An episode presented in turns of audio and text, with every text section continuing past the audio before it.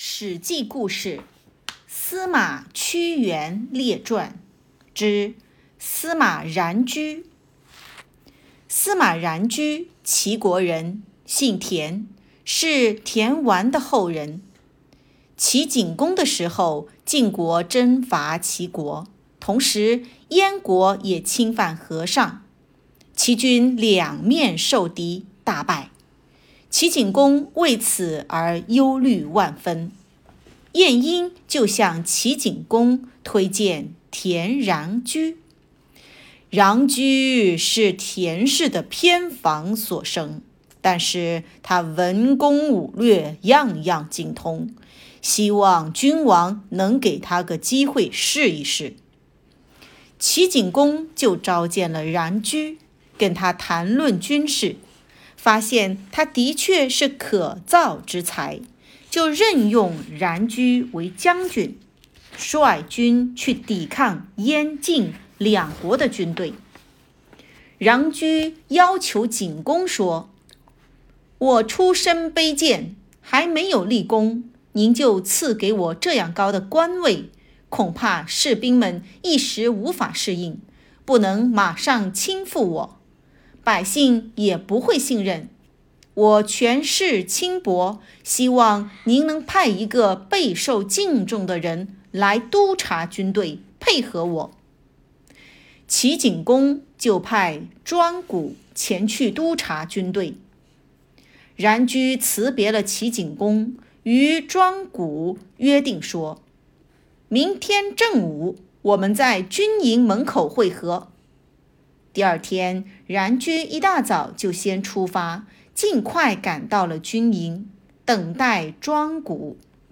庄谷并不着急，他一向地位显贵，待人骄横，觉得自己作为监军用不着太紧急。父亲的下属为他送行，留他饮酒，他就坐下来痛饮。到了中午，庄谷没来。然居就开始整顿士兵，宣布守则。这些工作做完，已经是傍晚时分了。这时候，庄古才醉醺醺的来了。然居问：“为什么迟到？”庄古歉疚地说：“啊，大家为我送行，因此耽搁了。”然居严厉地说。将帅一旦接受命令，就应该忘记自己的家庭；身在军队，就应该忘记自己的亲属。击鼓进军的危急时刻，就要忘掉自己的生命。如今敌国入侵，大敌当前，士兵们在边境上日晒雨淋，风餐露宿，连国君也睡不安息，食不知寐。你还敢说什么送行？说完，然居叫来军法官，问道：“依照军法，迟到的人应该怎样处理？”军法官回答：“应当斩首。”庄谷一听，立刻派人飞马报告齐景公，请求救命。可是派去的人刚出发不久，庄谷就被拉出去斩首示众了。全军士兵大为震惊。齐景公派使者带着符节来赦免庄谷，使者飞马进入军营。然居说：“将在外，君命有所不受。”然后又问军法官说。飞马闯入军营，依法应该怎么处理？军法官说：“应当斩首。”使者非常害怕。然居说：“国君的使者不能杀，但是违反了军纪，必须要有所惩罚。”于是便杀了使者的随从。砍了车子的左边的车杆，杀了左边驾车的马，士兵们从此不敢违抗他。然居的军纪虽然非常严厉，但是对于士兵的生活非常关心，士兵的生活他都亲自安排，甚至把自己的粮食拿来款待士兵，而自己的饮食则与士兵一样。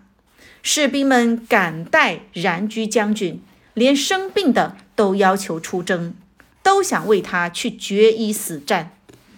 晋国的军队听说了这种情况，非常害怕。没等齐军到来，就撤军离开了。燕国的军队也向北撤兵，然居趁势追击他们，一举收复了沦陷的国土，然后领兵凯旋。齐景公带领着群臣到郊外迎接，气氛非常热烈。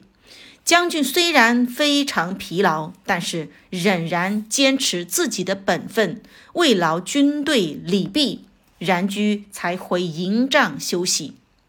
齐景公欣赏他的为人和能力，于是封赏他为大司马。此后，田氏在齐国一天一天的尊贵起来。大夫鲍牧、高昭子、国惠子等人对田氏的兴盛很担心，就在齐景公面前诽谤他。齐景公听信谗言，辞退了然居。然居被辞退之后不久就生病去世了。他的后代田常谋杀了齐简公，消灭了高瞻子、国惠子家族。到了田常的曾孙田和的时候，就自立为齐侯；而到了田和的孙子田婴齐的时候，就开始称为齐威王。齐威王带兵打仗，威力无比，因而各诸侯国都朝服齐国。后来，齐威王指派大臣整理古代的司马兵法，把冉居的兵法也附在了里面，因而命名为《司马冉居兵法》。明史点拨：冉居刚刚当上将军的时候，还无法收服军心。但他治军严明，遵守军法，就算是高官或君王的使者，也敢于治罪，因此很快就收服了军心，整顿了军纪。可见他是一位公正严谨、深谋远虑之人。